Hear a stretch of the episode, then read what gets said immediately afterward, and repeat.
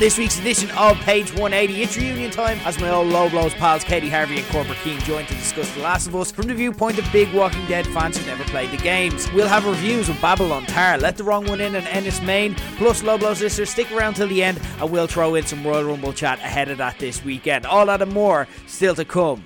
Guys, good to have you back. Thank you. I hope uh, you enjoyed last week. Those of you who listened, I hope uh, obviously if you did, you, we didn't turn you off at the very least. So I'll consider that a win. We're in the early days here. We're taking things easy and seeing what works and what doesn't. So if I just haven't put you off returning, that's a huge win for me. Uh, busy show this week, so I'm gonna get right into it. The first thing I kind of wanted to uh, discuss was the things I do for you people um, essentially. Uh, I say it's for you, but really it's to to give myself content for an intro. I watched Love Island this week for a week. Uh, I say that I didn't watch every episode and I, I couldn't get into it at all. Like I've never really been a Love Island person, and I'm still not a Love Island person after forcing myself to watch it in the hope that maybe it would turn me around. But I did have some observations. And keep in mind that if you're a Love Island fan, I'm not coming for you. I'm not criticizing your your life or television choices. But this was not for me. And here are some of my thoughts. As a 35 year old man who admittedly is probably not in the demographic for this show. I don't think Boohoo are particularly targeting me, a guy who right now I'm wearing an Orlando Magic hoodie. Uh, I tend to a lot of my clothes and wardrobe tend to be like the sports shirts and apparel of teams that I enjoy watching. So yeah, maybe it's not for me, and that's fine. And if it is for you, that's fine too. But some of my thoughts were first off, young, attractive people are boring. They are so fucking boring. Like, it's even on the likes of First Dates, a show that I love, by the way, as, as any of you who follow on Twitter will know.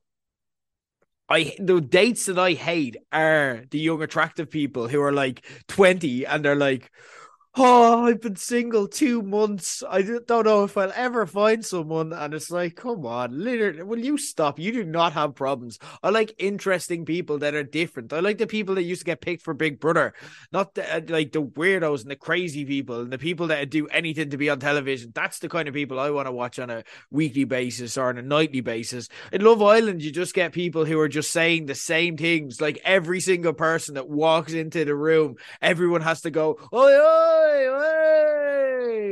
or like when they're talking to each other, I was like, "What's your vibe? What's your vibe?" And it's like, "What's your vibe? Like, what does that even mean? Like, it's ridiculous." And this is just again L lad Jer who like doesn't know the cool language anymore, uh, but really, actually, they're doing or saying nothing wrong. But for me, like, what was really annoying in the first episode is that there was one person on the show that has a personality, one person that's interesting and different and does and says things in a different way that makes for great TV, but also makes him a good personality, and that's Will. And he didn't get picked by anyone. He's left on his own. Like, what the fuck? Like, I hate society. I, I and again, I don't hate society. I don't hate young people. I just maybe hate the fact that I'm seeing the fact that I'm old in these young people and my inability to understand it. There's a few things though around it though that I think is going to age badly. Like again, I'm very new to a lot of this. The only time I'd have ever watched Love Island would have been if I'd have been dating someone who'd have been interested in it and stuff like that beforehand. So I'd only watch it in bits. The stuff at the start of the show where they had people couple up and picking people to couple up without having them have a say in who they're supposed to like share a bed with and so on. That's it's it's like and this this is the thing i think all itv reality tv shows are going to age badly in the same way that the jeremy kyle show is aging horribly and love island is not far behind especially when you look at like serious topics like the rate of cont- former contestants who committed suicide since that's related to the show. But that kind of stuff you're looking at it and you're like this is not again good tv interesting from a car crash type vibe, but it's not. Uh, it's not actually good. Jimmy, I said vibe. I said vibe. Like I'm on it. They're, they're getting into my skin, and as well, like when they were doing the challenge where they all kissed each other to guess who was the person that like they had a mysterious clue about them or whatever. The owl lad post COVID in me just thought about the germ spreading. Um than anything else. I'm like, that's just that's just not hygienic. Um, again, speaks more to me than the show. I appreciate that, but I am who I am. Um, they spend a lot of time also for a show that's about finding love, as well as it being very forced with people literally having to be like, I've met you 10 seconds, now we are in a couple, which is kind of intense, to be honest and it makes sense that they're like this considering they don't know each other, but they're all forced it. Like you don't win if you're not in a couple. So they have to kind of do it. Um, which again can age badly.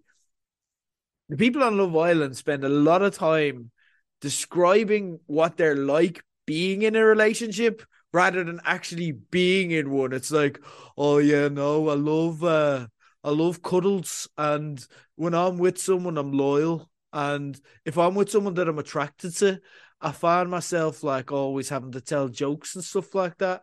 Are you attracted to me, Pete?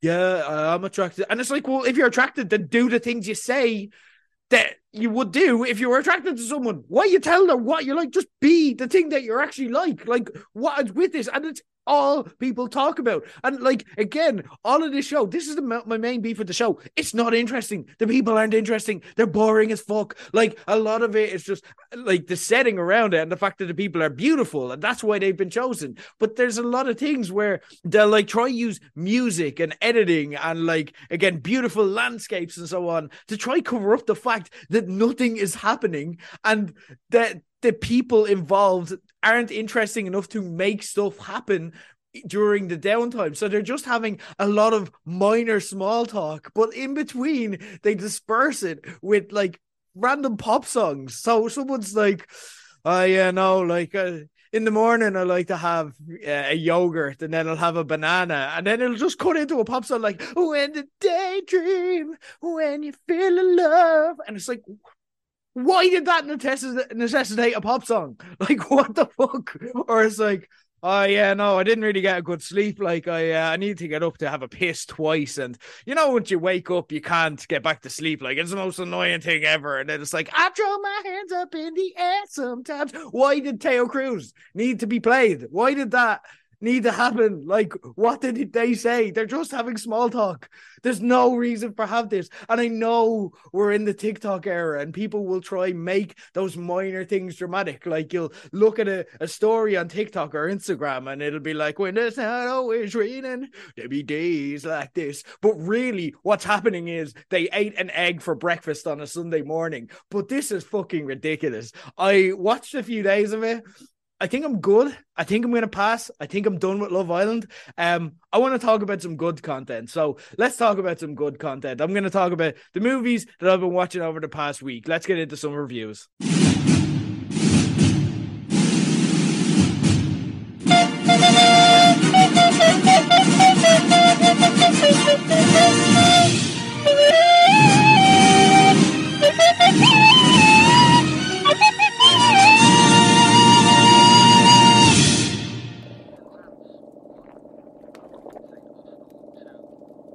like it here on your own? I'm not on my own.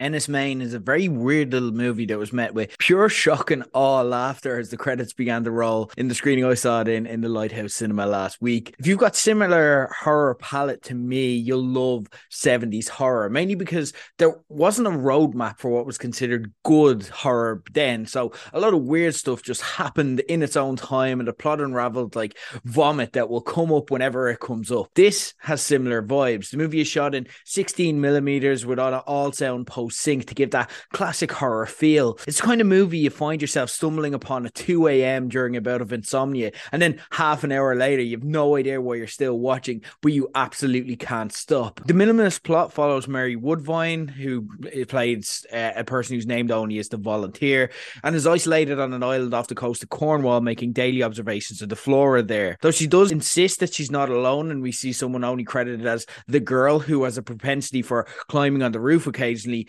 But is she actually there, or is this all a dream or hallucination? And if it is partly a hallucination, what is a dream and what is reality?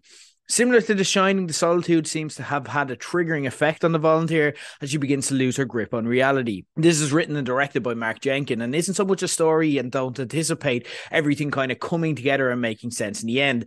Jenkin refuses to discuss or explain the plot, so what this is all about is really up to how you take it and perceive it yourself. This, instead, is more like a vibe, an experience. It's frankly a bit of an acid trip. It's also going to be like Marmite. I've heard critics call it their favorite movie of the year I've also heard audiences laugh in disbelief, wondering what the fuck they had just witnessed. So I'm not going to presuppose and tell you if you're going to like this or not. But if you, like me, embrace getting lost in those weird 2 a.m. Insomnia, insomnia fever dreams every now and then, well, I won't go overboard and say that this profoundly affected me or I'll be considering at the end of the year one of my favorite movies. It's a perfectly fun and weird way to spend an hour and a half of your life. I drive a taxi around Dublin and I've seen all sorts. This is something new.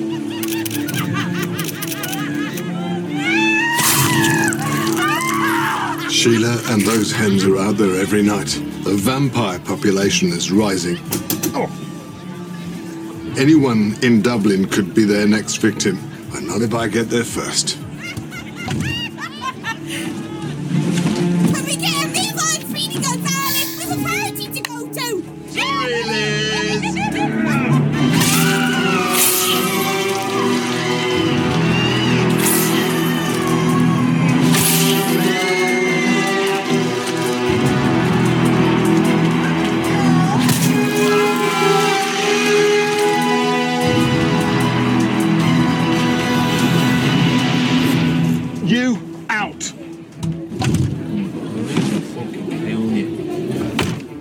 Stick with horror, though. This one is about as far tonally from Enys Men as possible while still somewhat staying within the genre.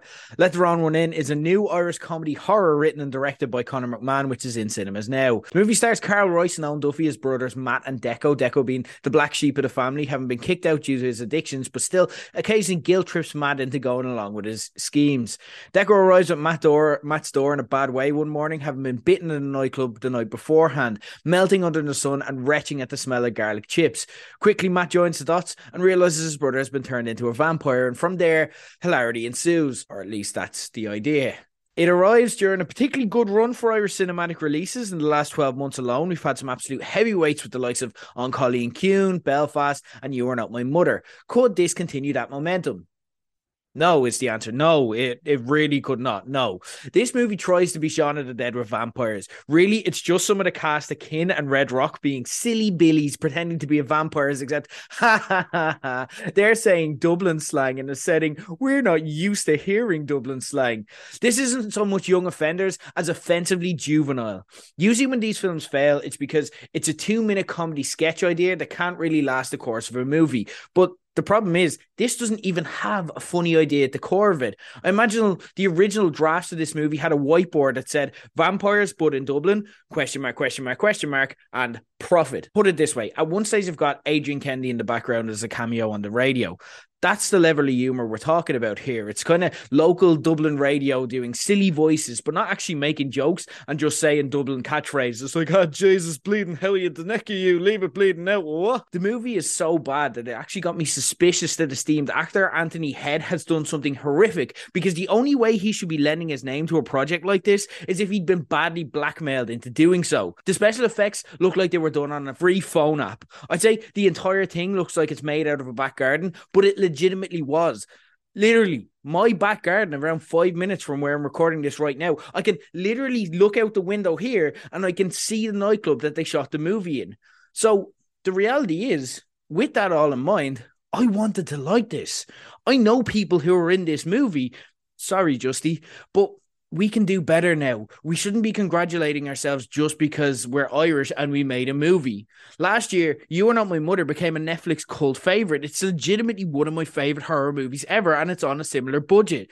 Irish movies, like I said, don't need to get just points because they're Irish. Jokes aren't funny just because you make funny noises and say silly words like Willie. This legitimately didn't get one laugh in the cinema I was in the entire movie. It was actually embarrassing and mortifying for us all to be there. And I'm sure everyone involved work hard, and I don't have anything against them. I don't want to attack this movie. Like I said, I went in liking and wanting to support this movie, but someone before this point should have stepped in and said no to the people who made this and actually looked over it and said, Are we sure this is a good idea? They didn't, so here we are. This is going to be in the running for one of the worst movies I've seen this year. Time is the thing. Time is, is the essential piece of uh, interpretation. You cannot start without me. See, I start the clock. Now, my left hand, it shapes, but my right hand, the second hand, marks time and moves it forward. However, unlike a clock, sometimes my second hand stops, which means that time stops. Now, the illusion is that, like you, I'm responding to the orchestra in real time, making the decision about the right moment to restart the thing or reset it or throw time out the window altogether. The reality is that right from the very beginning, I know precisely what time it is and the exact moment that you and I will arrive at our destination together. Tar is Todd Field latest drama starring Cate Blanchett that is currently attracting both awards consideration and controversial discourse worldwide. Blanchett plays Lydia Tár, who's considered by many to be the most talented and important musicians alive and the first female conductor of a German orchestra when we meet her in the movie. We meet her as she's been fawned over by baying fans, encouraging discussion of her as a feminist icon, breaking barriers. However, once we scratch beyond the surface, we notice both an intensity and ability to compartmentalize the sexual perversions of legendary composers past with their talent. In a way, it's a story we're seeing a lot these days in the wake of Me Too, discussing people abusing unequal power dynamics. And we witness Lydia both being forced to confront transgressions past, rationalizing her behavior, while simultaneously being able to resist continue doing it. What's drawing discussion and controversy from stories of this ilk is the traditional gender role reversal of the alleged abuser, in this case being a lesbian woman, praised wisely as a trailblazer. To me, this is one aspect of the film that I actually have zero issue with. Field is in no way trying to have a gender based discussion. This isn't a veiled, not all men argument where he's trying to say, look, women do this too. This is just very much isolated on Lydia's story. And that's actually probably the most interesting aspect watching someone attempt to wear two completely contradictory hats. Lydia is happy to be considered progressive and woke when she's being held up as an example for femininity, but she's also very quick to dispel the youth of today for being too quick to offend once she's even indirectly made to feel responsible for her behavior. I also appreciated where the film ended up, having both followed cases like this in the media and even known people who face similar allegations. The destination we leave Lydia was very credible and gave me a little smile. There were other aspects, though, that I did have a problem with. There's an air of pretension to this movie that begins with the opening credits listing out the entire cast and crew in the style of closing credits. It's hardly a cinematic first, but it does signal a movie that comes in very sure of itself, and I'm not sure the movie has the quality to back it up. There's also quite a number of long, fawning conversations detailing the intricacies of the orchestral world that I'm not sure was actually necessary to the plot. For reference, we're going to discuss Damien Chazelle's latest movie today, but let's compare it to one of his previous ones in Whiplash. Whiplash manages to feel both very faithful to the world that it's portraying, while also punctuating it the story it's trying to tell at the heart of it, so it comes across to people who aren't in that world as well. Tar is less successful at doing so, and its minute detail comes across as Field almost looking to score points with the people in the world he's portraying for no particularly good reason. It also felt very strange to watch a movie that's so entrenched and interested in the kind of inside baseball side of this world that didn't actually have one big musical set piece to hang its hat on. It actually feels criminal in a way. And that was actually probably a choice to say that Tar's talent is ultimately inconsequential to what she's doing outside of her role. If so, though, that takes the choice away from the audience and makes the movie leading and a bit cheaper as a result. I've no doubt we'll continue to see Tar rack up nominations, and Cate Blanchett in particular deserves them. She's deservedly favored as Best Actress in the Oscars as she carries the movie. It needs to show her full range, illustrating both sides of this complex character, all while remaining restrained because of the character's willful ignorance of their sins. It's a spectacular balancing act. But I feel that history is going to remember this along the lines of, say, uh, Ma Rainey's Black Bottom, I, Tonya, or The Revenant, and that it's more a vessel for an all time great individual performance than an all time great movie itself. Bellissimo, bellissimo. Next time, try softer, okay? But why, my darling Pierre? Why? Well, well, hey, move that microphone 45 degrees, okay? That one near first, okay? A ver, no, no, no, no, no. Hey, amigo, it's not Manuel, it's Manny. Manny Torres, okay? Yeah. Okay, okay, vamos, vamos, ya, ya, ya, vamos. Let's roll, people. Let's go. Take two.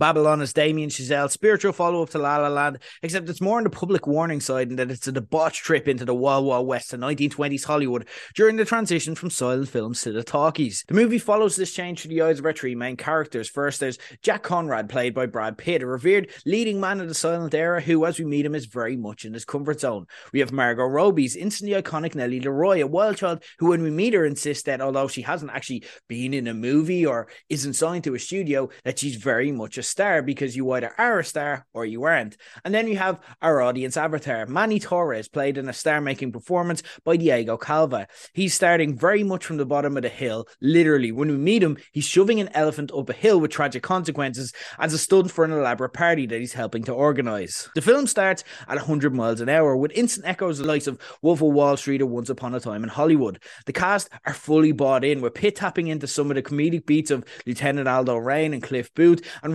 Borrowing heavily from her Harley Quinn energy to make this a thrill ride that makes you feel like you're dipping into the excessive drugstores of the Hollywood parties that it's giving you access to. Chazelle's movies never lack for style or charisma. It's a vi- visually thrilling experience with every shot filled with hilarious hidden treats for anyone quick enough to catch them. And it's ed- edited deliberately frenetic to help the movie zip by as it goes from thrilling set piece to set piece, allowing us to buy into these characters immediately. In very much the same way as Wolf of Wall Street, you'll probably find yourself and anyone else who's seen the movie, no doubt kind of comparing notes on your favorite scenes. Personally, I like the uh, extra shepherd scene myself, but if you like the elephant diversion, that's also fair. That makes particularly the first two hours an incredibly fun popcorn watch and cinematic experience. There was a lot of reaction and laughter throughout the screening when I was watching it. But this is an Oscar darling releasing a big budget star led movie in January, so it's aiming to be more. With that in mind, the question then becomes can it deliver on a su- substantial level and give us a plot that will take away beyond some shocking and hilarious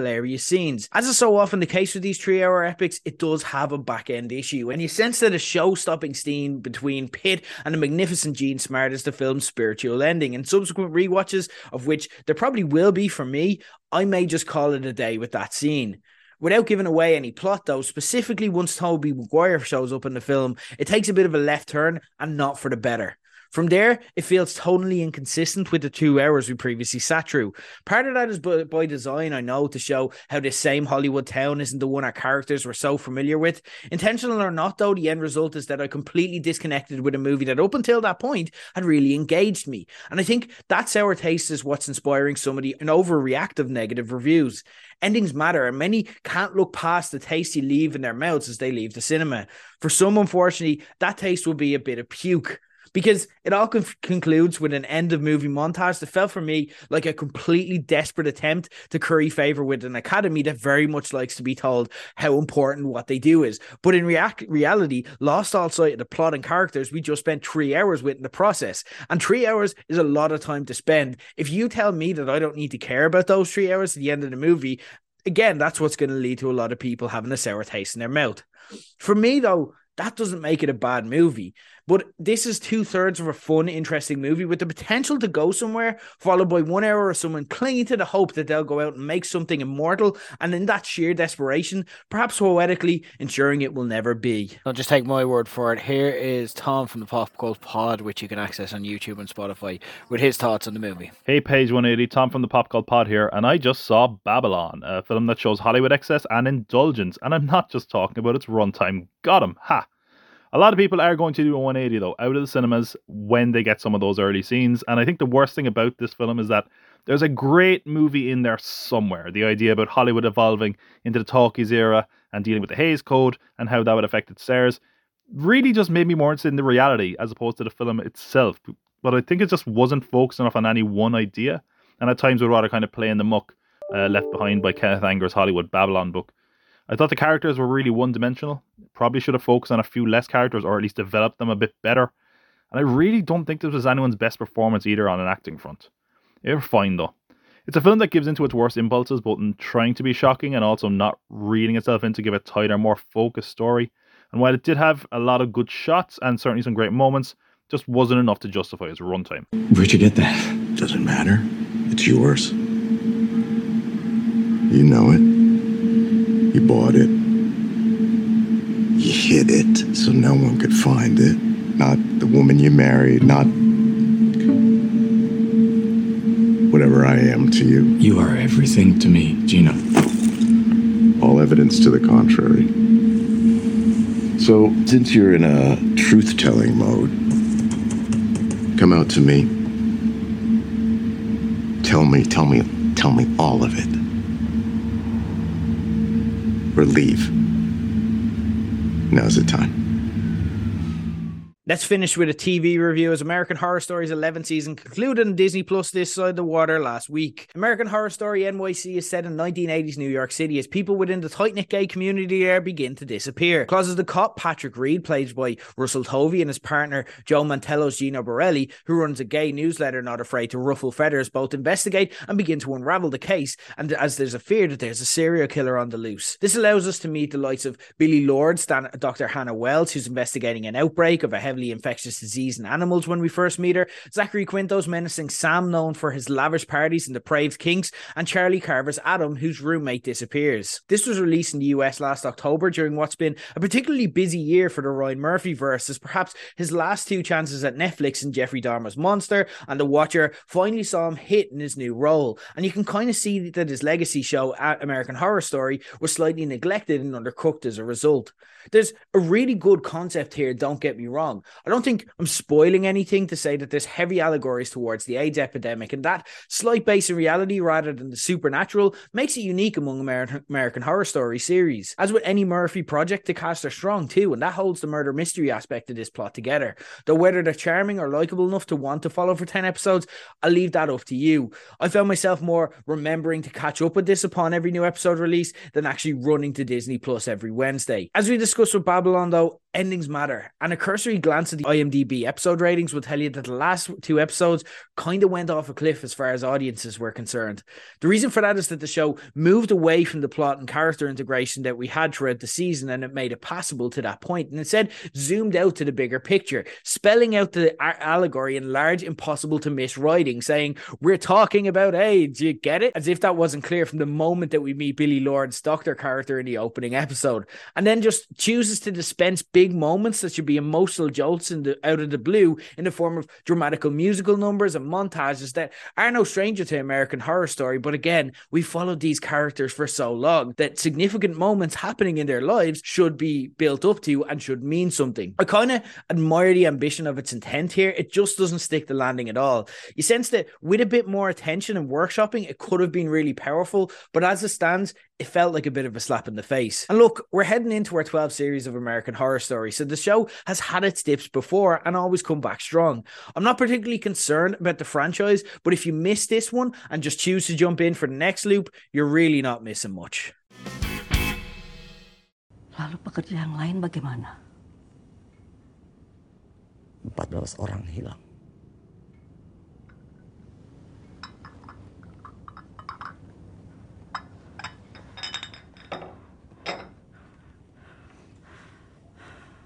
Ibu Ratna, kami membawa Ibu Ratna kemari untuk membantu kami untuk mencegah penyebaran.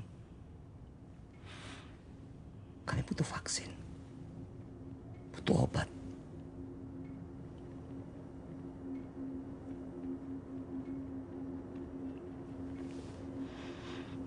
Bapak, saya telah menghabiskan waktu hidup saya untuk mempelajari hal ini. Jadi tolong dengarkan saya baik-baik. Tidak ada obat. Dan tidak ada vaksin.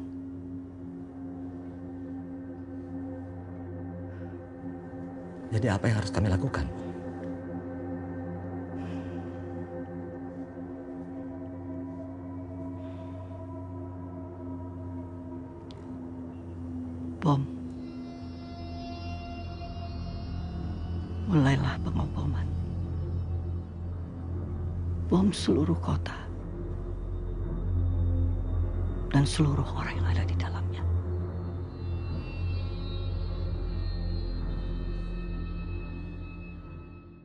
I know it was in Indonesian, but absolute chills listening to that again. That was incredible. Uh, another amazing opening to The Last of Us uh, for episode two. We're about to go into the spoiler verse again um, for The Last of Us episode two. So, obviously, from here, uh, if you haven't seen the episode, go back and watch it and then listen to us again because we are going to talk about everything. Uh, for those who didn't listen last week, if you're only tuning in this week, the way we're going to do it with spoilers is uh, we will refer to parts of the game, but we're not going to talk about plot points in the game. So again, if you've seen, if you've never played the game and you've seen up until the end of episode two, that's it. You're safe. You're not going to get anything spoiled. But I may allude to things or I may give you extra context or something that may enhance your viewing. But I'm not going to speak about anything to do with plot or anything. So you're safe listening going forward, even if you hear me uh, speak about the game, guys.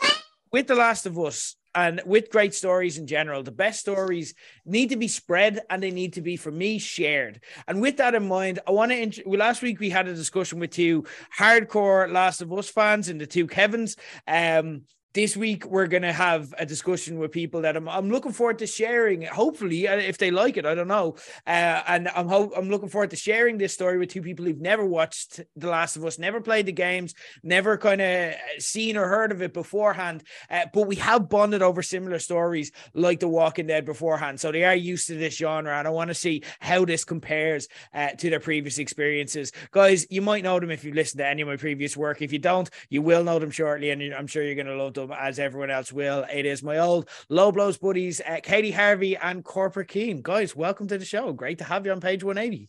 Yay!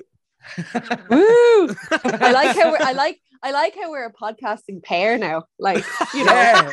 I can't have one without the other. I like it. I mean, I'm sure Keith, but I personally love it. I, I think you're still a reigning low blows pool tag team champions as well. Like so, like again, literally a tag team now at this stage, whether you like it or not. Um, great to have you on, guys. And I, I we are like, I'll be honest, I've been telling you for the past couple of weeks. I'm like, I don't want to know what you think until on the air. So I don't know what you think of the show. You could hate it, and you know that might be very anticlimactic. But like again, it's still your right to your opinion. Um, but I do want to hear that. But first, I kind of want to just touch in with you because we have a lot of obviously shared interest with podcasting for years. Um, so Katie, first off, I kind of want to get your thoughts. Cobra Kai last week announced that it's going to be producing its and releasing its sixth and final season um this year. So what are your thoughts on that? Do you think it's time to go? Do you think kind of are you devastated? Do you think they could do five more seasons or how are you feeling about that announcement?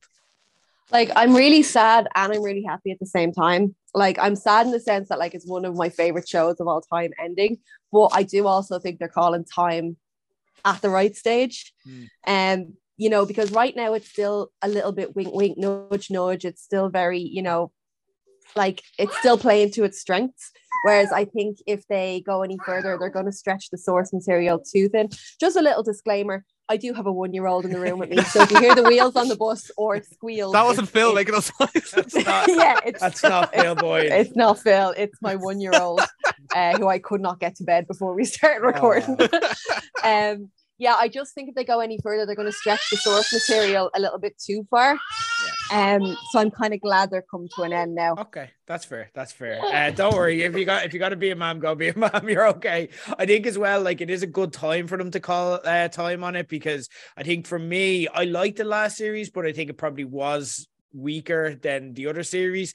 Um, and I think yeah, they were kind of stretching it a little bit. But again, I, I have enough faith in the storytellers to be able to um adapt and get a good six series out of it. So yeah, I, I'm exact same point of view where there's a bit of sweetness to it, but ultimately I think it's it's going to be for the best. I'd rather that than they just did series ten and there's nothing left, and it's like now it's the kids of the the kids who came back after the original Karate. You know what I mean? Like, and it's just like this has got too far. I mean, I'm all right with them rebooting it again in like 10 years, you know what I mean? Like, Miguel and like- Robbie's kids, like yeah, yeah, I, I I just feel like they like they can't turn them heel face again. They've all turned too many times. They've all paired up too much. Like there is, and now that they've introduced a world tournament, Yeah. like it, like the next step will be going Space Jam style and having like a monsters tournament. You know, they can't do that. They can't introduce that. Yeah. Um, yeah, so I'm I'm I'm yeah, I'm I'm happy enough that it's ending, and I'm glad they didn't make us wait the full year. I kind of knew when they pushed the release up from New Year's Eve Yeah. that they had another season in the bag, or that it was very close to being done. So I'm glad I don't have that like Game of Thrones linked wait Yeah. to uh to kind of finish it off this saga. Well, that's one thing I loved about Cobra Kai. You got it regularly. Like they never went more than a year without a series. Like after they rebooted it for Netflix, they were very prolific, and, and I really appreciated that. So yeah, interesting times. I'm sure. Look, we'll catch up about we uh, look. I have a TV show podcast now as well, so we'll catch up about that uh, when that gets released. Keen, uh, you're uh, uh, me and you. Obviously, one thing we'd have a shared interest in is is UFC. There's a lot of headlines going on right now. Uh, we had UFC 283 at the weekend, which is very funny. Basically, Brazilian heroes. Uh, were in big title fights, both got smashed, and the crowd are very unhappy. That was quite entertaining. Um, but obviously, it's coming in the back of Dana White, UFC owner, is caught in controversy after he was basically caught on camera. Um, like he, he he slapped his wife pretty, much like while he was in a nightclub. Um interesting strategy uh he held a trial where he was the judge and he found himself not guilty. Well he found himself guilty but he said i'm punished enough by admitting that i'm guilty on here. So that is the end of the story which is i don't know i haven't seen domestic abuse handled that way beforehand. Um what are your thoughts on this? Again and we're going to discuss kind of another fighting sport owner scandal like shortly but like is this kind of hampering things in the UFC, like with, with stuff going on, or what are your thoughts around all, all of that? Do you think it's time for Dana White to go? Do you think that's fine? What are your how's it sitting with you? Uh, Dana White, uh, he's always been a moldy bastard. Do you know what I mean? Like it hasn't, like this hasn't changed any like, like I, I, I don't think any less of him because I've already, I've already thought the absolute worst of him to begin with. Do you know what I mean? Like, um, I remember talking to you about, before about uh, the Ultimate Fighter, where like if you watch like early seasons of the Ultimate Fighter, there'll be fighters who uh, have already fought. You know they've got like mad CTE, just blood just pouring out their eyes and ears, and they're like, and he, somebody pulls out of a fight, and he's like, "Okay, guys, who's ready to step up and take this opportunity?" And they're like, uh, "Not, not really. Like I'm, I'm, I'm kind of dying." and he's like, "You don't want to take this opportunity?" And the show is presented as if he's the hero. You know what I mean? well, like anybody who pays attention knows that he's an absolute cretin. Uh, I thought you were going to mention the fucking uh, slap league. I think that's the fucking like. Have you seen any? I don't know. I've just heard of it, but uh, it's it's it's amazing how like days after he was caught slapping his wife, he then released Dana White slap league. Like, and they just they didn't think twice about it. They're just like, this seems like a good they're, idea. they're perfectly and the thing is it's like it's not even a show that's like in high demand like they all uh, the ratings came out for after the first episode and everyone tuned out um it's it's like it is absolutely i thought it was Jeff like i heard about slap league like ages before i saw it and i thought like it was just satire the whole time. I thought like it was just a piss take it was based off some youtube clips or something like that. But it's real like it's an actual it's like dana white's contender series but without any actual like you know, skill or risk. It's just people slapping each other. And I, I, I tried looking at, you know, clips on Twitter and stuff, and I just can't. It's actually vile. Like the way their face like swells up and all when they get hit. And it's not like it's not like, oh, like it's a risk that they'll get hit, but with their skill they can avoid it and then, you know, win the fight. It's like, no, they stand there and get slapped. I'm like, what? just have to take it, What- yeah. What's the appeal of this? I don't know. Weird. Uh, yeah, I hate. it, But I'll, I, it was always time for him to go. It was never time for him to be there to begin with. Um, but I don't. He's not gonna go. And as well, I also think like it's never gonna really affect the UFC because the UFC is to MMA what like the NBA is to basketball. You know what I mean? It's kind of like it's it's an organization, but it basically runs the sport. So Mm. I, I- that'll be grand no matter what.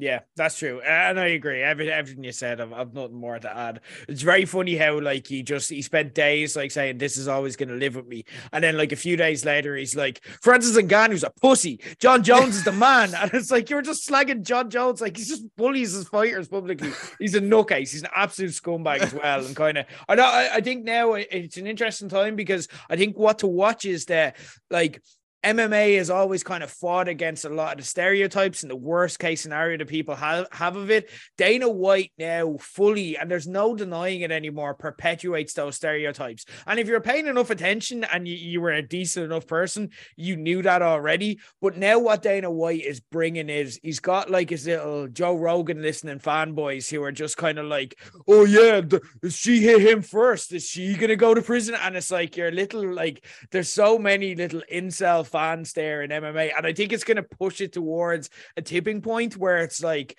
right, you're actually, because Endeavor are involved and they're a respectable organization. Like they're the owners now.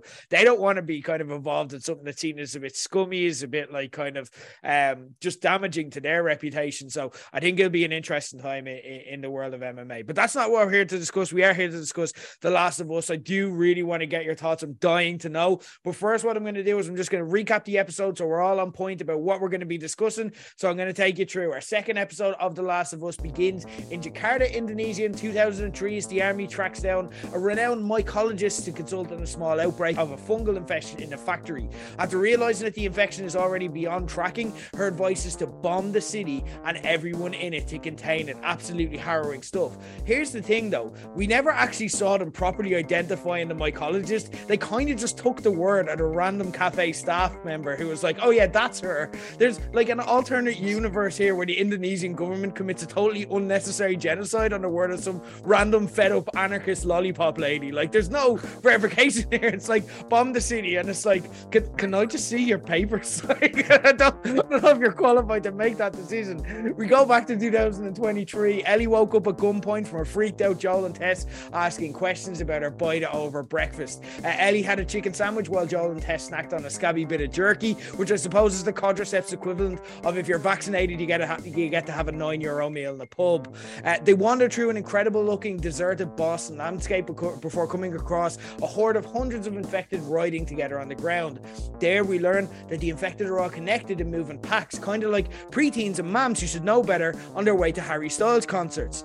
With the long way blocked, they now have to go to certain death route through a museum where it's quickly apparent that something more dangerous is at hand. And so we meet, for the first time ever, we meet the clickers. And for anyone who hasn't seen them yet, clickers look like how I used to imagine my face did in secondary school every time I got a spot. And when they scream, it sounds like Katie Harvey doing karaoke. she just gave me a little look there. She's not arguing though. Let's just show that.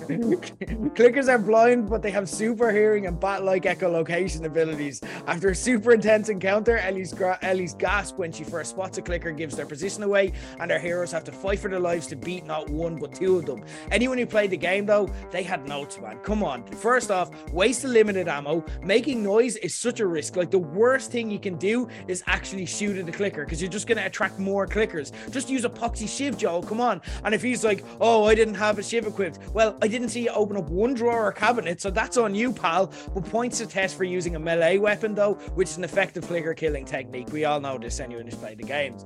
In the end, they arrive at the Capitol building to find it abandoned as it appears the fireflies all killed each other uh, after the infection broke out between them. Tess gets frantic when it comes to light that she had been bitten. There's no time for emotional goodbyes, however, as one of the firefly corpses reanimates and needs to be put down, which activates the horde we encountered earlier on. On Tess's insistence, Joel and Ellie run for safety as the house is overrun, but as the infected are overrunning the house, one spots Tess in the corner and gives her a little little Eskimo kiss, a little weird little nuzzle. He starts the old uh, the old one two three, the old two four six. Uh, but before he could get to seven seven seven, Tess blew the whole building, leaving Joel and Ellie on their own, heading for Bill and Frank's as we closed out episode two there you go. From me, another excellent episode of, of, The Last of Us. That goes out saying, know, people know I'm a super fan at this stage. So, guys, finally, let's get to the topic that I've encouraged you to, to only reveal to me on air. I want to know your thoughts. Katie, we'll start with you. The Last of Us. What are your thoughts on the show so far? Known contrarian, by the way, Katie Harvey uh, loves having a, a, different opinion to, to the crowd. So, what are your thoughts on the unanimously loved The Last of Us? do, do you think I loved it? I think it did. I think it did. Yeah, I loved it. Yeah, I loved, it. I loved all of it. I loved all of it. Like I knew I was gonna love it because I love Pedro Pascal. Yes. Like, you know, I'm obsessed with anything he does. So that was already a big, a big tick in the column. The only thing that annoys me is um I remember Phil playing the game. And I mm. remember as he was playing, him explaining the storyline to me. Oh, so the more I watch, it's starting to come back in flashes what no. he was saying. So I'm like desperately trying, like, for once I want baby brain to kick in and just like erase it from my mind. Um, but no, I do. I really love it. I, I think it's I think it's I'm not sure if it's gonna fill the Walking Dead hole. I'm back rewatching that from the start. Um but like it fits in nicely because the last few months as well, I've been watching a lot of like creature horror movies. So like I'm very in this mind space of like sci-fi horror creatures and um it's just so well done. And like I think I'm like picking up little things watching it and then I'll read a, a theory or something else that somebody's picked up and I'm like it's got layers like it's gonna have that rewatch value where you're constantly just seeing different things. So um yeah no I, I love I love it so far Amazing. Okay, I'm delighted to hear that. Okay, can we go two for two here? Corporate Keen, you know, sometimes like uh, Game of Thrones, you know, you watched it, but you're a bit like you weren't as into it as everyone else. You know, you have your own individualized taste. So I'm wondering, kind of, what are your thoughts? Because I know you are very, very loyal to The Walking Dead. So again, sometimes when you get something that's too similar to something, it may actually put you off. So what are your thoughts on on The Last of Us? Uh, overall, I liked it. I thought uh, the reason I, I liked it was the pacing. I thought like the first two episodes, especially the first one, was like the you know the length of a fucking film. But it it it, it went by. I thought at, a reasonable pace, especially the second episode. Like I thought, as somebody who's never followed the games or, or knows what's going on, I thought it was kind of obvious that the woman I, I don't know her names is it Tess. Yeah. Uh, I, I thought it was obvious that she was dying, but I thought that was gonna be like dragged out for ages. Do you know what I mean? Mm. But like the fact that she died at the end of that episode, I was like, oh, that's actually that's that's good. That, I like I like that sort of pace. Um, I don't think it's like The Walking Dead at all. I don't consider them yeah. zombies. And the one thing I don't, this is like the things I like and don't like, and the things I don't like about the show aren't things I would really like criticize or rip into it for because it is Mm-hmm. really just personal taste. Um, obviously, I like I don't like fantasy or like sci-fi or like you know what I mean, all the sort of uh, you know unrealistic kind of stuff. And the reason why I love zombie apocalypse, even though even though it kind of contradicts that, um, is because most zombie apocalypse shows are like, for example, The Walking Dead is the present day world today, but with zombies. Uh, and that's why I find that the show is, ke- uh, for me anyway, like less and less appealing as time goes on because the world is, as time goes on, more different to the one that's like that we're in today. You know what I mean? Yeah, And this is obviously right from the start, 20 years ahead of where, or, well, tech, like, you know what I mean? It's, it's like 20 years after the apocalypse. Um, yeah. But one thing that, uh, that I loved actually was the start of the first episode as well. When I was, cause I was like, hmm, why are we starting 2003? That's a bit of a weird, you know, that's, that's a bit of a random year to start with. Like, what, what, what's going on here? And I, I idea it was like a time jump anything like that because I don't watch trailers or anything like that either. Yeah. So I was literally like fully in the dark with it. and then like when his daughter got killed, I was like, oh, that was another thing. That's that's why I was like, this is actually again really good pacing. It's like this happened like you know I mean halfway through the first episode or whatever it was. So I'm like, it's you know like it's not a massive compliment coming from me because I refuse to ever give up on a show. Like even Fear the Walking Dead, I hated it, and I'll talk but I could literally talk about that. I I should do my own podcast on that. Right, I have so much to say about it. But uh, the last few episodes, I'm postponing it for a while. I'm gonna wait till every episode's out, but I will eventually get around to watching that, despite it being shite. So it's not a massive compliment, but I will uh, watch all of The Last of Us if there's you know however many seasons. I think it, I think it's it's definitely got my attention at least. Okay, interesting. It's it's interesting that kind of thinking about, you know, could it happen and is this sci-fi or not? I don't know if you've had much time to do googling around the subject and the cordyceps and could this happen? It's it's scarily possible. and like I, I've been reading interviews with scientists who study this kind of fungi in particular, and like a lot of their opinions are it's possible. It's not probable, which is not reassuring. Like we, we've lived through COVID. We're just like, if there's a chance, then I'm terrified. Like, and, and that's kind of what they go into. Like, um, the cold opens are kind of reinforcing this and making it seem more credible. And I think that's kind of giving it the depth that you're speaking of that maybe The Walking Dead didn't have because they're taking the time to kind of explain this is how it happens, this is how it goes, this is how different people are reacting to it at different stages rather than just focusing on our hero. We had kind of in this the mycologist who was played by Christine Hakim, who's apparently the Indonesian Meryl Streep. Like Indonesian people were like, you know, cra- going crazy that she was actually in this. Um, what were your thoughts on, on this setup where it was just like bomb like we heard the clip there to kind of kick us in like immediately going to bomb the entire city what were your own kind of feelings so that for me i found that absolutely i found that stuff is the stuff i find terrifying about this show where you're like that's what people will do like I have really strong opinions with that because I like I've wondered for years. I've tried googling it and nobody has an answer. Like, why the fuck did they do that? Like, they did it in uh, The Walking Dead with Atlanta as well. And like, it to me, it's like bombing a city to contain the virus defeats the purpose of. It's like saying, "Oh yeah, I got rid of the, the rash that was on my arm because I just I just sawed my arm off." Do you know what I mean? It's like, I don't have to deal with that anymore. It's like, yeah, that's great. I mean, technically you don't, but like.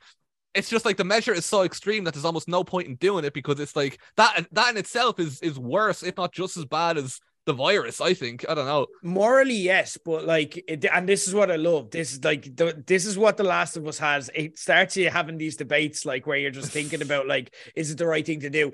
From a practical standpoint, like when you get to that stage, it's already gone too far that you're then thinking, how can I limit the damage to the most capability? And that's where it gets scary because that's where like governments and armies have to make decisions around like, right, we know millions are gonna die. Can we stop it from being billions? Do you know what I mean? And that's where they're like, so we have to make a decision here we have to kill 20 million people, and that's awful and it's genocide, but it's actually the least worst option. You know what I mean? So it's just kind of it's it's setting those stakes as as bad. Morally, yes, you're right. It's there's no right answer here, but like again, they're like the entire planet's dead, or it's just these 20 million people. Um, Katie, your own thoughts on, on the cold open and that kind of the, the setups that they're doing where they're kind of giving you the background behind it. Yeah, I, I was reading something really interesting because I was wondering why I found it so sort of like chilling. And um, basically, it's because it was her that suggested the bombing and it was the military man that looked horrified. Yeah. like I love that twist on it because usually it's like the military lads that are just like, right, come on, let's do it. Like I already have it locked and loaded. But the fact it was like he was so horrified that that's what she suggested. He was he went in. Jesus, Betty, she has strong opinions. um, he had such like faith that she would just have a vaccine. Like, yeah. and I suppose after being through COVID as well, like, and obviously it was set pre COVID, he was just like, yeah, but we need a vaccine, as if she was going to pull one out of her arse. You know what I mean? but like, that's the faith that people had in in doctors, and I suppose even before COVID, that's a very realistic thing. You know, every outbreak we've had, there's been a vaccine developed. So he's just I just found that really cool the way he, he was just like, what what do you mean there's no vaccine? What do you mean there's no way to stop this? That like bombing is the answer. Um yeah, I just thought it was really cool. And then I was reading as well how they they traced the actual outbreak back to Jakarta in like really subtle things through the first episode. Yeah. He's probably talked about that already, but like that's like that's just such clever writing. You know, that's the stuff that like you keep discovering the more you talk to people and the more you rewatch it. So yeah, I thought it was a really, really cool opening. Did you hear about uh, the flour theory, by the way? Yes, go yeah, for it. that's that's, that's what I was. Oh, all right, about. okay. Yeah, yeah. go, go for it though. Like for anyone who hasn't heard it. Oh, I can't. Well, uh, what's it's like something like the flour, something wrong in the flour factory or something like that, and they mention it in the second episode. But if you look back at the first episode, they have all these different reasons for like not eating like baked goods, Yeah. and they all the people who didn't eat the baked goods ended up surviving and, ha- and living through the chaos instead of you know instead of the the granny next door who ended up eating what was Yeah, it biscuits cookies. or ca- Yeah, cookies, yeah. yeah. yeah, yeah, and she ended up turning, and it's like oh shit, I, Yeah. don't, I don't know how that works, but that sounds pretty bad. Joel and Sarah didn't have pancakes for breakfast because Yeah. uh, Joel forgot to get the eggs. Yeah, You forgot the birthday cake. Yes, Yeah, the birthday cake. Yeah, Yeah, they had And all also, these like- opportunities. like J- Jakarta is legitimately apparently the biggest exporter of flour in the world. So it's like even on a real life level, that's another thing. Like that that that ties it in. this is what happens when you get the director of Chernobyl behind your show. Like it's Craig Mazin is the so uh, this is actually interesting because the first episode was Craig Mazin directing Neil Druckmann's show. So Neil Druckmann and Craig Mazin are making it together. Neil Druckmann made the video game. This episode was Neil Druckmann directing a Craig Mazin written episode, but it actually felt like Chernobyl in that scene particularly. I was just thinking this is pure Chernobyl. This is about the nitty gritty into how this actually happened and, and, and what went wrong. Uh, amazing stuff. I absolutely loved it. Um, we got a bit of a deep insight now into Joel and Ellie. I know we were chatting last week um, with the two Kevs around like Ellie, and we didn't really get much of her uh, and Bella Ramsey's portrayal of her to kind of make a strong opinion. We got more of that here, and we really got to see uh, Joel, Pedro Pascal for me you, you learn so much about him by little choices that he makes. Like even like he'll make little smart ass comments that kind of tells you he's had a teenage daughter before. Do you remember when like she's walking into the room and she's like, "It's written bad in here," and he's like, "Only you," and stuff like that. He'll make little smart ass comments where you can tell he's still got a bit of humanity. But then there's other little choices that he makes, like this wasn't in the game or anything, like where um when he realizes Tess is infected and she kind of walks towards him, he just flinches and he just takes a step back, you know? So you're kind of seeing so much into the characters through little things now. What are your own impressions of Joel and Ellie? Like, how are you kind of taking them as characters so far? Um, well, one thing, uh, before I get to that, one thing I will say I found really funny was when uh, Tess revealed that she was infected. I was expecting to be like, you know, like a like a bite, you know, like a nibble, like you'd see in The Walking Dead, and her whole fucking collarbone was like gone. I was like, Yeah. I should, I have noticed that like earlier. I guess she managed to hide that. I don't know, but um, yeah, Joel Ellie. I mean, like I'll, I'll be honest, I'm not overly invested in the characters yet. Um, but I would say a lot of that is because it's just still pretty early into the show. Um, sometimes I do take a while to warm up the characters, so I wouldn't say I've got a massive problem, but I did find it um funny when I realized that it was your man who got his head crushed by the mountain. That I was like, oh my god, it's him! And then when I recognized Lyanna Mormont, I was like, Yeah. oh right, like this is mad. But um, yeah, they're, they're all right. I don't really have strong opinions either way in the characters uh, just yet. Okay, interesting. Katie, your thoughts, Joel and Ellie, how are you feeling about them now? And uh, do you have any kind of preference or uh, uh, like what's going on? This is what I love about people who like watch a show that you already kind of know. Um, I I really like how they wrote Ellie in the second episode because I think it's hard to get smart ass teenager right and have it not be annoying as fuck. yeah. So I think I like I think they're getting the balance right with her, where she's making smart remarks, but then like when they're in the hotel and like she reverts to like a scared little girl because she sees a corpse, you know. Um, I, I I think they're playing that really really well, and then you can kind of see Joel warming to her slightly, and I, I absolutely loved the scene where they came face to face with the guard, and he had the flashback to the first episode of holding his daughter, and it just kind of explained like it, it kind of explained how he's going to be for the whole series to me you know what i mean? This is his this is his makeup you know for for his daughter dying. It's like okay well if i can protect this girl it's going to go some way towards like making amends even though it wasn't his fault what happened to his daughter. But like you can kind of see the cogs turn in his head already that like okay shit like this is almost like a surrogate daughter for me.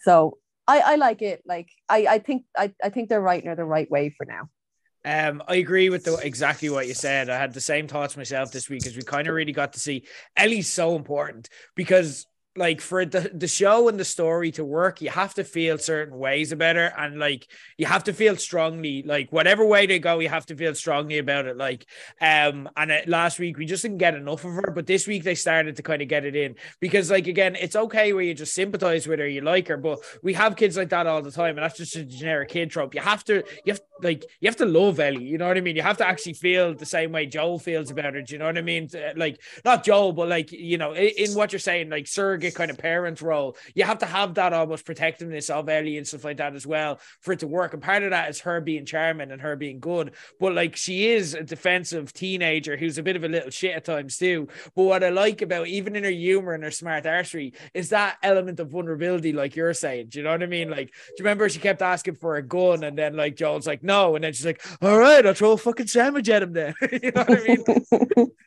her smart ass isn't like just being a dick to other people. It's just her. She's being a bit self-depreciating or, or just fun, just generally funny. Like, um, so yeah, I think so. I was very reassured by how they handled Ellie, and like I'm totally over the fact Bella Ramsey doesn't look like Ellie in in the games. Like I, I I'm I'm in. I think she's absolutely nailing it, and I just can't wait to see more. And Keen, I I get what you're saying, where you're still like kind of waiting to be connected. I don't feel that that's wrong for what they've shown you. I'm very certain, knowing that some things are coming up, and knowing some things they've had in the trailer, and knowing what they mean and how they impact people, you're gonna get there. Um, but again, like you know, that's we'll we'll see. So, but I, I wouldn't say you're feeling wrong or anything for for how you're feeling yet. That's that's kind of a fair assessment at this stage.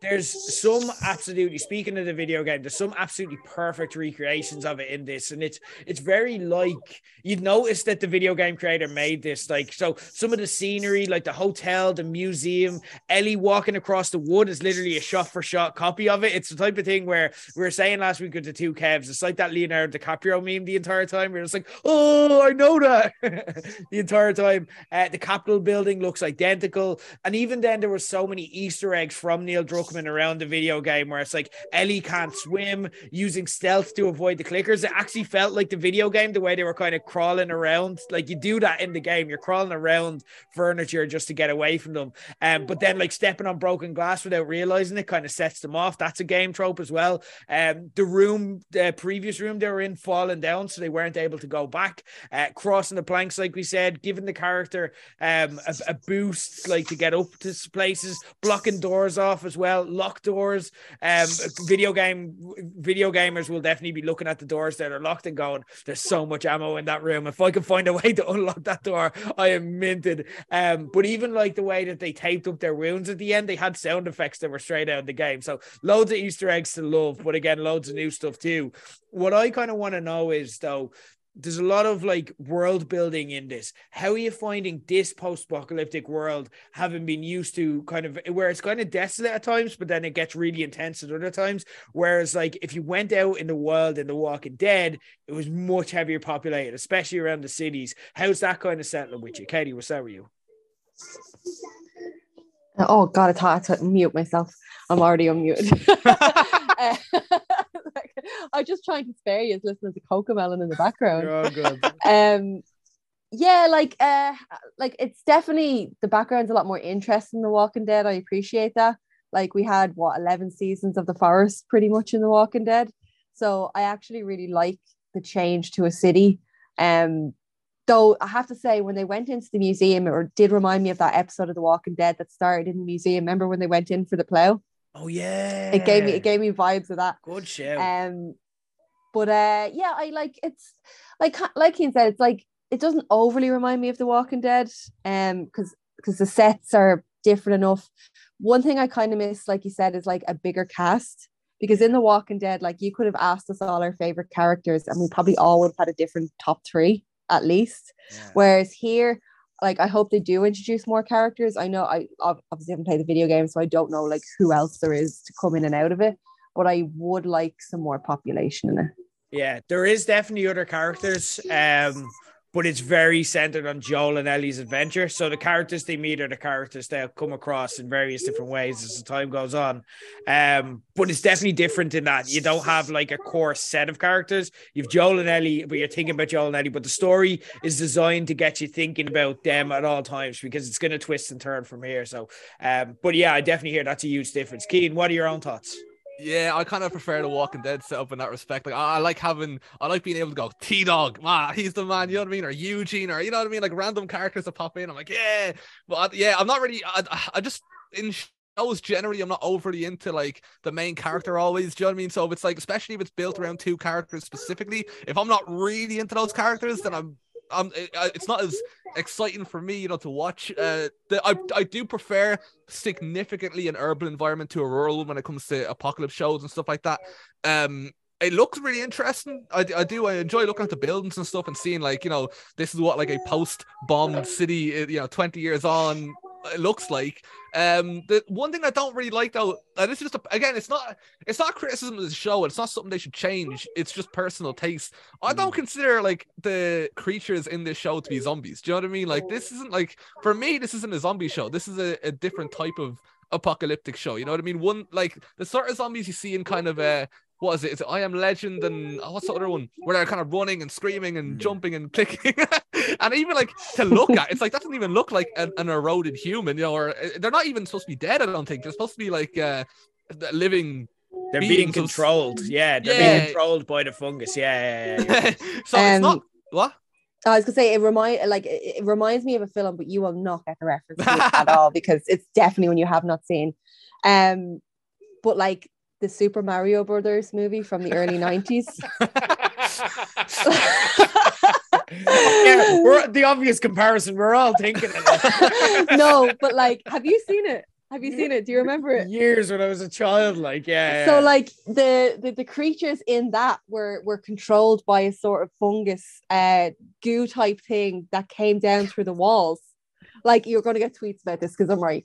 Um, but like that's I I I, kind of get what Keith said about they don't feel like zombies. It scared the shit out of me the first time they start running. um, it seems more creature feature to me, which, like I said, I've been watching a lot of that recently. Um, I don't know if you've seen Barbarian, this film yes, that was out uh, fairly recently. And the titty witch. Like it kind of, I feel like it's a, it's a, I feel like it's a whole gang full of titty witches rather than zombies. yeah, you're right. It is. It isn't a zombie show, and like what I'll always say is, it's it's a show about grief and loss that's kind of set in the zombie in, in the apocalypse, but it's not. They are very different, like as well. Like kind of, you know, the, the, but there's a few different things that for me. I find this much scarier than the Walk- Walking Dead so far. And again, like that's that's completely talking about the show alone. Like that's nothing to do with the game because I'm having a completely different experience to what I did when I played it. Um, like the intensity, the realism of it, the fact that it's based in science and reality. Do you know what I mean? Like even today, I was reading kind of a, a mycologist interview, and they were saying like, yeah, COVID has actually made us more susceptible to fungi illnesses because now many of us after COVID are immunocompromised. So whereas You need to get out of that rabbit hole. I, lo- I, lo- I, lo- I love it because it allows me to buy in so quicker. You know what I mean? It allows it's terrifying to me that this could happen. You know what I mean? And then everything you watch has stakes because we've lived through COVID and we've done that where we've seen the worst case scenario happen, and then it's like holy shit. Um, so I love that aspect of it as well. I love the fact that they're connected. That's such a unique idea. Like they they call it, and that's a real thing. Like when fungus take over ants, uh, they take it over in the forest. It's called the wood wide web. Um, like where they're connected to each other, and there's the kind of things you may have heard, like references to trees are able to speak to each other. Um, and that's true fungus as well. Like so, it's it's it's incredible. Like, and I'm fascinated with that. Um. So I, I I- agree they're not zombies, but I find them almost scarier. What- like what- disgusting. Those tendrils, lads. Those like coming out of their mouths, like that's one aspect I found kind of interesting about uh, the zombie kissing uh, test was that apparently like they don't they can spread without being violent if you don't fight them. Apparently, like you know, obviously in like The Walking Dead, it's like, well, like here, it's like their job isn't necessarily to like kill the human; it's just to get into the human. Do you know what I mean? So Yeah. if the human doesn't fight, then it's like it's kind of a different way of getting infected. I, I thought that aspect was pretty interesting. Yeah, I think as well, like it kind of, I think that was them identifying that she was one of them, um, and like they could tell that she'd been bitten and she was infected, and they they she did they didn't see her as a threat either. So like that's why so many were running by her, but then the one that stopped didn't kind of attack her or kind of get defensive or didn't scan her to see that. He just went over and and lobbed the gob essentially. um, Clickers are kind of new, um, and and this is kind of an, an evolution of it. I don't know, kind of. Keen, did you kind of because there was a thing where um I was listening to the HBO podcast with, with Craig Mazin and, and Neil Druckmann kind of talking about it, and they said that they had to reshoot the scene. Do you remember when Pedro Pascal kind of uh, goes, they can't see, but they can hear, and he kind of gestures that to uh, Ellie? That had to be reshot because again, they felt that they weren't clear enough in that. So, do you guys get how clickers work? Does that make sense to you? Like, what what's going on there and why they get that at click? the time. I, I, uh, I didn't get that at the time, but obviously now I do. and I think it's uh, an interesting concept. So they have echolocation. So why they click is it's the same way bats do the same. Um, where they'll make noise and where they make noise in that direction, if you move or make a sound, they can pick up where you are. They can see you, they can tell where you are, and that's how they're able to kind of go. Why and that's why bats can kind of tell where you are in the dark or find a way around in the dark and so on.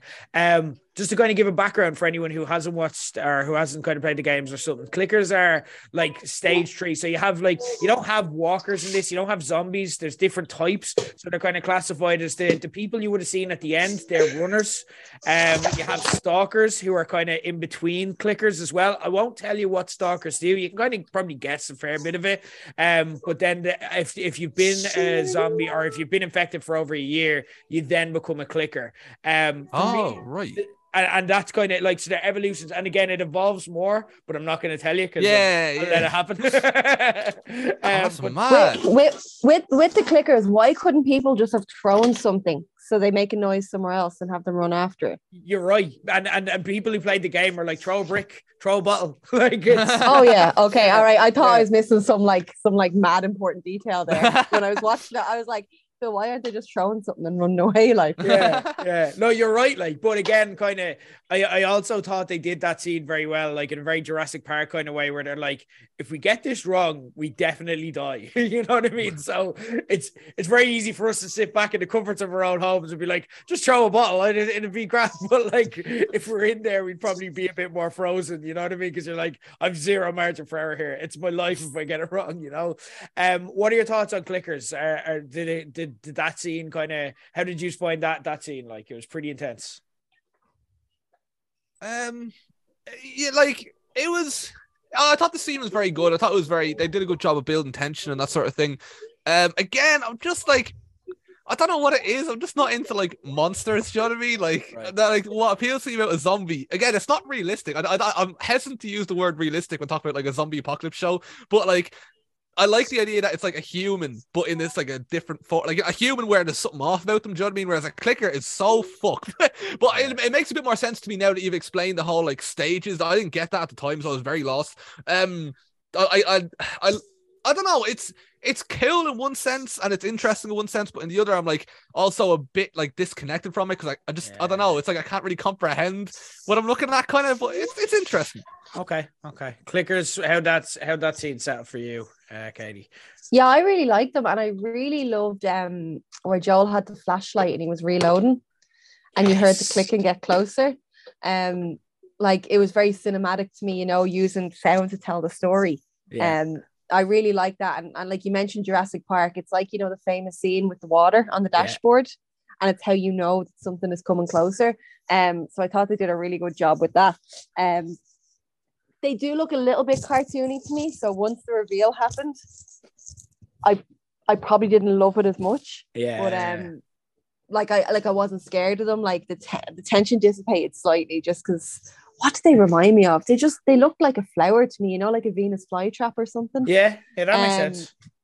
So like, yeah, I, I didn't find them as scary, but like up until they were kind of revealed, I, I thought like like I was I was like, okay, yeah, like this is like a horror movie that that's the like but you're you're you're picking up on the right things there because that's kind of the way that you feel around clickers. It's more the sound of them and the fact that they're around but you don't know where they are and you're like if i get it wrong i'm fucked. You know what i mean? So like that that that's part of it too. So that's a fair observation. Um a couple differences from the game for anyone wondering or anyone kind of who's interested in the comparison side by side.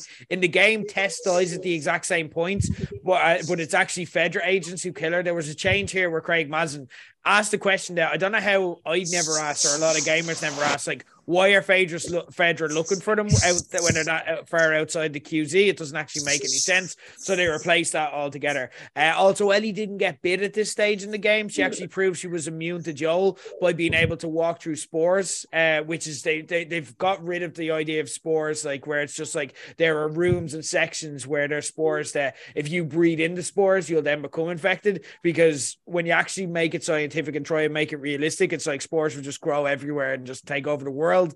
So they just they changed that up, and that's where they brought in the kind of connectivity side of it, and that's that's more how this works instead. Um, so that's how she proved to Joel she wasn't infected by getting bit, but then the contrast between what uh what Tess is suffering and what Ellie's suffering we kind of touched on the kiss at the end um like and and that's it was mildly traumatized, nightmare inducing a little bit for me anyway. Um, what were your own thoughts on the kiss? Was it creepy? Was it effective? Was it just weird? Were you a bit freaked out or did it work? Is it gonna haunt your dreams, Katie? Where's the kiss sitting for you? Um I don't know, maybe I'm desensitized because I was just like, that's the thing that happened. Like, you know what I mean? like, what a normal way to act. like because my whole thing behind it was obviously she was trying to keep herself steady to light the lighter. Um yeah. so i was like i was like oh that's a that's like selfless to the end you know what i mean? Like because that that wouldn't be a nice way to go. Um so yeah but like it didn't bother me. Like i've seen some people online saying like oh my god it's so horrific and traumatizing and this and that and i'm like i just didn't feel that way about it at all I love that. Good girl Tess. Taking one for the team. There you go. Fair play. That's a bullet. You're taking a bullet there. I I think it's the, the tendrils coming out the mouth. It's just it's getting to me a little bit. It's like uh, the less of that, the better. Like when the doctor at the start pulled the tendrils out and they were still moving like they were worms, and I'm like, oh, uh, that just yeah, I, I don't know. That's the physical horror that like is kind of sick to me. Uh, Keen, your own thoughts on the kiss? Was it effective? Was it weird? Was it just how was how was that selling with you? Yeah, I'd be more in your camp there. I thought it was rotten. I, I, I, think that shit's disgusting. I'm like, yeah, I, I don't like it at all. Not. maybe Um, I'm just like it, it just looks like something you'd see in like a teenage disco and bray. So maybe I'm just like no. oh yeah, no, we shifted your one with the tendrils over there. Hilarious. Um, interesting note as well. Like there was kind of the last message that Tess gave to Joel was save who you can save, and I kind of heard in the HBO podcast that they were talking about how that was almost a message to say get over Sarah. You can actually save Ellie. You know what I mean? And we can kind of see, Katie, you talked about the evolution. And I don't think it's kind of too much of a spoiler that what you said, that's the, the way the character seems to be heading, at least for now. Um, he's evolving in that direction, is feeling more and more protected the more time he spends with Ellie. Although obviously, look now, the two of them are going to be at odds because Ellie was starting to bond with Tess. We could see it there, like Tess showing her little nod of respect, telling her she had balls earlier in the episode, and Ellie having a little proud smile. And then Joel obviously had an ambiguous, possibly romantic relationship with Tess, and the only reason Tess is dead now is because Ellie's there. So I don't know, that may scoop her and that may affect their relationship and impact it. This show is kind of going a little bit different in the way that the, it does with the games. Um, but there was, she turned around and said, save who you can save. So that's the, the little message that she's leaving with Joel. And I think that's going to be important. Um, so that's kind of the show. That was the episode itself. Of the two episodes, what, what was your guys' favorite so far? Oh, um, uh, probably the first. No, I'm gonna say the first. Well, I don't know. Probably the first one. I mean, there's only been two, so I don't know if it's like the greatest, most prestigious prize in the world. But uh, I just think, uh, I think, because with pilots, you kind of come in and you're like, uh, you know, you're kind of. But with me, anyway, there's a bit of like. I don't want to say skepticism because I, I wanted to like the show obviously from the start, but there's almost like a kind of nervous sort of like, oh, am I gonna like this? Am I not gonna like this? You know what I mean? Uh, whereas, so I, I, I didn't didn't really know what to expect. So I think it did a good job of uh, sort of getting me into it in one episode. You know what I mean? I, I kind of so uh, yeah, I'm gonna go with episode one. Okay, Katie, uh, favorite of the two. Yeah, maybe episode one, and it's it's kind of something we've talked about off air where um I like seeing the outbreaks and like not a lot of shows give a lot of time to it. And like as Keen mentioned, this was a, a film length episode, like almost just dedicated, you know, a big chunk of it to the outbreak. So yeah, I, I kind of liked seeing that. Um and again there was more characters and stuff, which is something I like. So yeah, probably probably episode one. Okay, interesting. I think as well, like, and I hope that I, I I've obviously no idea, but I hope that the the the opening continues in that way where it kind of takes us away from Joel and Ellie's story and tells us more about the outbreak. Do you know what I mean? Because I I'm hmm. fascinated by that as well. Like, and I, I like that running team that they've kind of set. So hopefully that keeps going. Have you any theories so far, Katie? You love it here. Um, I do love a theory, and I'm actively trying not to Okay. to look them up for this because people have played the game, and Yeah. it seems, from what I've heard, it does seem to be sticking very, very close to what the game storyline is. So I'm trying not to read too much into it, but um, yeah, I don't know. I don't. I don't really have theories yet. Okay. Okay. Okay. No worries. Well, do check in if you do have something. Let us know, and uh, because I'd be interested to see what you think. Like, I, I, my favorite theory that you've ever had so far is Robb Stark. He's gonna make it all the way. Like he's going, going the distance. Like, yeah, that was that was one of my faves. So I do want to check in on. Keen, anything you? Have you got any idea where it's going? Any theories or any kind of?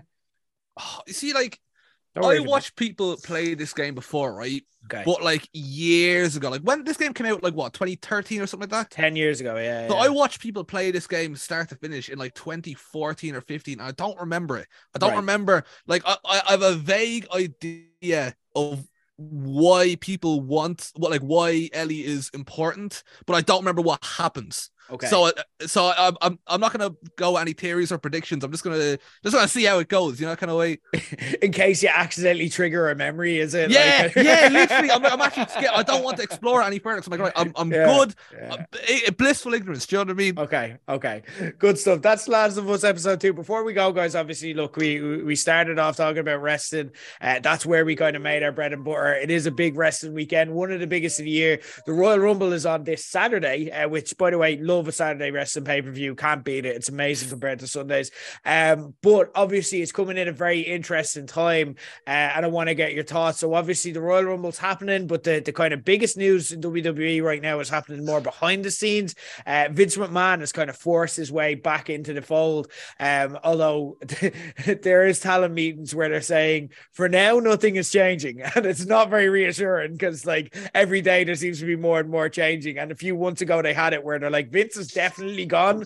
And you could say you watched it. Whereas now, Nick Khan is doing interviews with Bill Simmons and he's like, yeah, I knew Vince was always going to come back. And it's like, well, you don't tell us that he's never going to come back then. Um, but is that kind of hampering your? Because obviously, look, every wrestling fan loves a Royal Rumble. Keen, you in particularly love a Royal Rumble.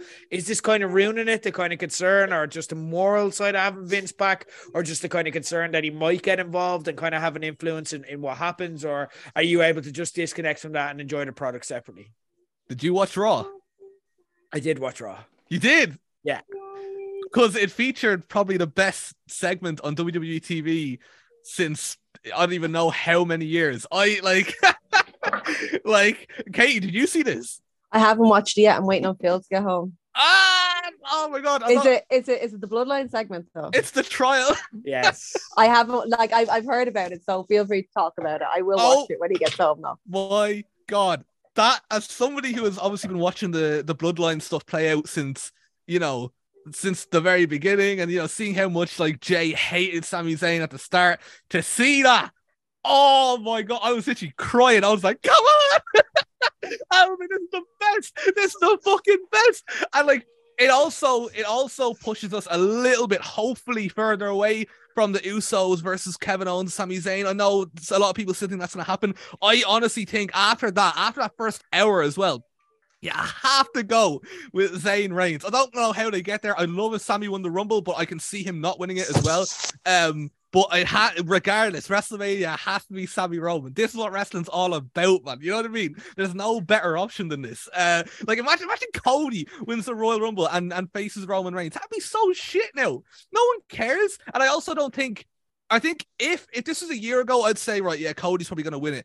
But I think nowadays, them doing video packages for Cody Rhodes and hyping him up to be entering the Rumble and making his return and all that sort of stuff, I think the reason they're doing that is because he's not gonna be winning it. I think he's gonna be the heavy favorite on paper, but I think it'd be very, very obvious if he was to just sort of like win it. You know what I mean? Okay. Um, and I just think like who else? You know, this is this is uh, the Bloodline are going to be in it. They're they're they're. See, here's the thing. I think that Sami Zayn's task going into this Royal Rumble, you know, the, the big test from Roman Reigns is going to be to, alongside the Bloodline, eliminate all the threats. Get Cody out of there, get Seth out of there, get you know Lashley, whoever, just get them all out of there, out of the Rumble. Um, but I think it's going to end up in somehow, some way. I don't know what how they're going to do it. I think Sami's going to end up winning it, and I think that's that's going to be the big thing going into WrestleMania. I can't fucking wait. I am like this is this is uh, the most excited I've been about WWE in I don't even fucking know how long. But it's, and it's only one storyline as well. This and the Gunther stuff. I really like what they're doing with Gunther as well. But you know, you take that out of the equation. I'm like, yeah, it's eh, you know, it, it's all right. But like the the bloodline stuff for me is like must see, and I'm I am I- like I might actually stay up for the Rumble, and I I like I hate staying up for wrestling, but I will literally I might do that on Saturday. Okay, interesting. So no, Vince is not affecting your. Uh, no, don't care. He's gonna die soon, man. Let's be honest. Like, Jesus. Katie, are you able to similarly get enthused about it, or is, is all this kind of backstage drama kind of taking its toll on you on your fandom, or how are you? Like- it sit for you? I think I think if you say that like Vince being back, you know, morally gets you, I think that's a little bit of a white lie because we've all kind of turned a blind eye to Vince for the duration of our like we've we've always known he's not exactly a stand-up guy. There's always been enough rumors and enough sta- scandals and stories. that I think you're being a bit disingenuous now if you take some sort of like moral crusade against him being back. Um, I think everyone to a certain degree has turned a blind eye to him. So like it doesn't necessarily bother me unless something like very concrete, like I don't know. It's it's it's a tricky one, but like no, it doesn't really bother me, you know. Yeah. Um, because I've watched WWE for years with a certain amount of knowledge about them.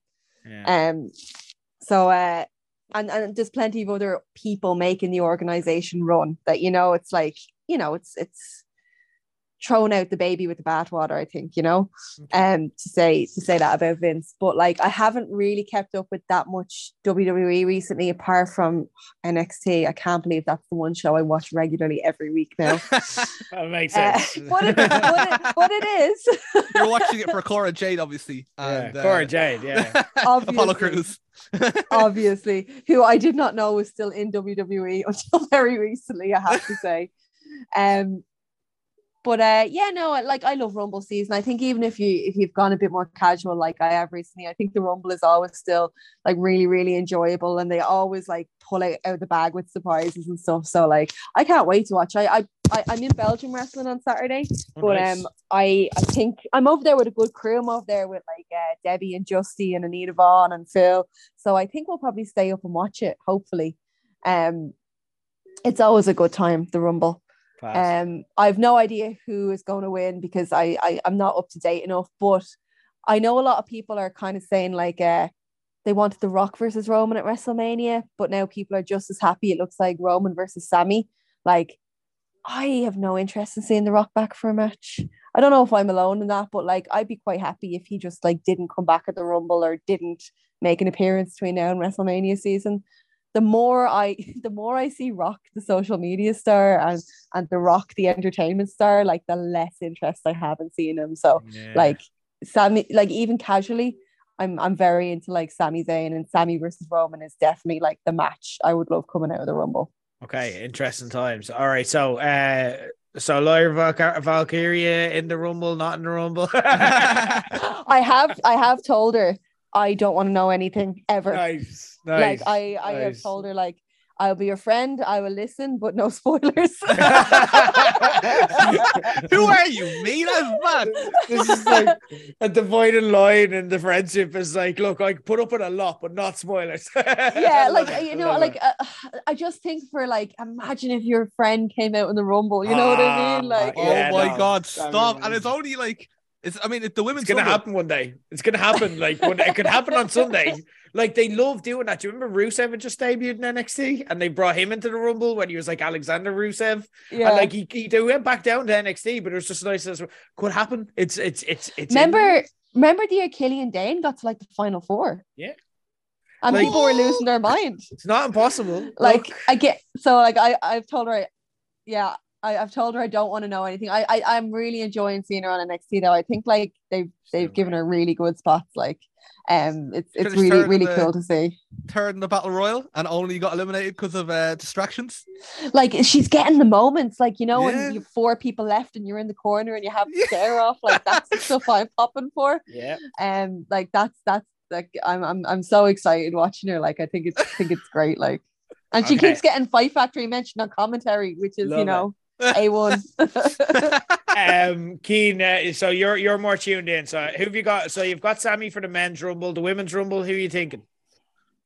Oh, um, oh, for the women's rumble, uh, It's very tough. who's even? I'm de- like Rhea seems to be what who a lot of people are going with. I still think they're doing Rhea Ripley against Beth Phoenix. I think that's going to be the match. Uh, Rhea's Ooh. talking about entering the men's rumble, which like, Yeah, I could see her doing that. and and she's I'd talking about that. entering it, but also consider like the the storyline they did with Rhea and Beth Phoenix last summer. Like that's setting up a WrestleMania match. Do you know what I mean? So like imagine Rhea entered the men trouble and then Beth entered the men trouble again. You know what I mean? And that's what they have it out. Um, I think Bayley's gonna win. I think if you look at it, the storyline has been Bayley like since SummerSlam and since she came back, Bayley has been the big heel. Um, and her and Bianca maybe throw Becky in there as well uh, because they're having a thing now that the stuff happened on Raw as well. So I think Bayley personally, I think Bayley and I don't like it, but I'm gonna say Cody. Um, I hope Sami. I would love it if it was Sami, but my, my head says Cody. Um, but who who who do you think for the women's rumble? Women, uh, uh, I mean, it's still I still don't see Shayna doing it. That still seems a bit too far fetched. That's who I that's who I always want to see win the Rumble because I always want to be someone different. You know what I mean? Um, I've always been a big fan of Shayna. R- See, like Ronda's not the champion now, so Charlotte on one brand, and Bianca on the other. Bianca, right? Um, So you're no, pro- and Charlotte's a face, so you're probably talking a heel if they keep the belts on those people. Um, I think I think uh, well, you said Bayley. I, I think that's a pretty decent guess actually. I'd, I'd probably I'd probably go Bayley as well. Actually, I think I think or I'm gonna go. No, I'm gonna go with uh, Lyra Valkyria. I think that'd be uh, there you go. There you go. or who actually NXT is, is an interesting one. Who is Or any surprises in general? Like, is there oh any? oh oh? I'm telling you right now, Matt Cardona is showing up in that. in yeah, men's Zack Ryder. You Well, think oh, so? Zack No, no, Ryder. no. If he shows It won't up. be Zack Ryder. It'll be Matt Cardona, like as in heel. Like I'm Matt Cardona now. Cardona. And I think he'll do quite well. He won't win it, obviously, but I think he'll do well, and it'll be kind of like a new top kind of heel sort of thing. That's my Nice. prediction. Keiji Muto is is not 100 percent out of the mix because he's doing his retirement tour. Jay White could be in the mix. Like oh, there's rumors. fucking hell! It's gonna be Jay White, isn't it? Nick, Nick Aldis is also potential. Um, Naomi in the women's rumble. Oh shit! Naomi. Yeah. Oh, that's a. Oh, now. Oh, actually, I changed my answer. Right, winner it's Naomi. That'd be a Ooh, bang. that'd be a Oh. great show. Yeah. They're doing they're doing the Natalya like she's taking the Natalya spot where she gets like a push every so often and then it just fizzles out after like two weeks. Like she'll get in and have a great rumble spot, but like they're like she's not gonna win it. Like she's just not. I thought you were gonna say Natalya was gonna win there for a second. I was like, okay. um, okay, exciting stuff, guys. Like, look, we just wanted to kind of touch on that because we could not, especially with the week that's in it. But if you do want to hear more, uh, believe it or not, like this isn't the first Low Blows podcast we've done since we finished it. We do like pretty much every month, if you haven't been aware. Um, on Corporate Keen's Patreon, we do not low blows. It's because it's not low blows. It's it's a Oh. different show completely. Very similar, but not the same. Uh, we do that once a month, so we're going to meet up uh, in the next couple of weeks, and we're going to talk about our thoughts after the Royal Rumble. So if you want to do that, subscribe to Corporate Keen on uh, Patreon. You can also subscribe for free if you don't want to join the Patreon channel. You can subscribe for free on YouTube. Keen, you put up a, a video this week. Yeah, just uh, 31 Royal Rumble facts. Uh, very educational, informative video for anyone who likes educational, informative videos. Good stuff. Katie Harvey, I believe you're a YouTuber now as well. Oh, I have a YouTube channel. Yes, if you could all like and subscribe. uh, I believe that's what you need to request people to do. Uh, we're going to put up all of the Fight Factory shows for free on the YouTube channel. So hopefully it'll be monthly content going up and you know maybe maybe a few other little bits and pieces um i don't want to put it behind a paywall i want people to watch the shows because i think they're great um and i think the wrestlers deserve to get watched um yeah so so please hop on and subscribe to that. And also the fight factory show coming up on 3rd of february. Buy a ticket. We have uh leighton buzzard defending the icw world title in a match that we didn't get in december Amazing stuff. I can't wait. I'm going to be there. Uh, these shows are absolutely phenomenal. So if you're missing your wrestling fix, there's how you can find it. We're still, we're all still out there. We're still doing our own thing. We're still doing our own thing uh, together occasionally as well, guys. It's been an absolute pleasure to have you on. Thank you. I hope to catch up with you about The Last of Us. Kind of, I might check in which is closer to the end of the series, and we'll see how that goes. Uh, but in the meantime, thanks so much for joining us today. All right, that's all the time we've got on this episode of Page 180. Next week we've got the two Kevs back to look at The Last of Us episode three that everyone who's seen it is describing as absolutely incredible. I can't wait. I'm also hoping to review the likes of the Fabelmans, You People, Unwelcome, and Shotgun Wedding. I'm going to dip into sports for the first time as my old pal David of the Irish Examiner joins me to preview the Six Nations. Plus, I'll take a look at the Oscar nominations, having had a week to process them. Until then, this has been Page 180, and listen up, all you big dick Mister Men who wants to see me fight a fucking snake.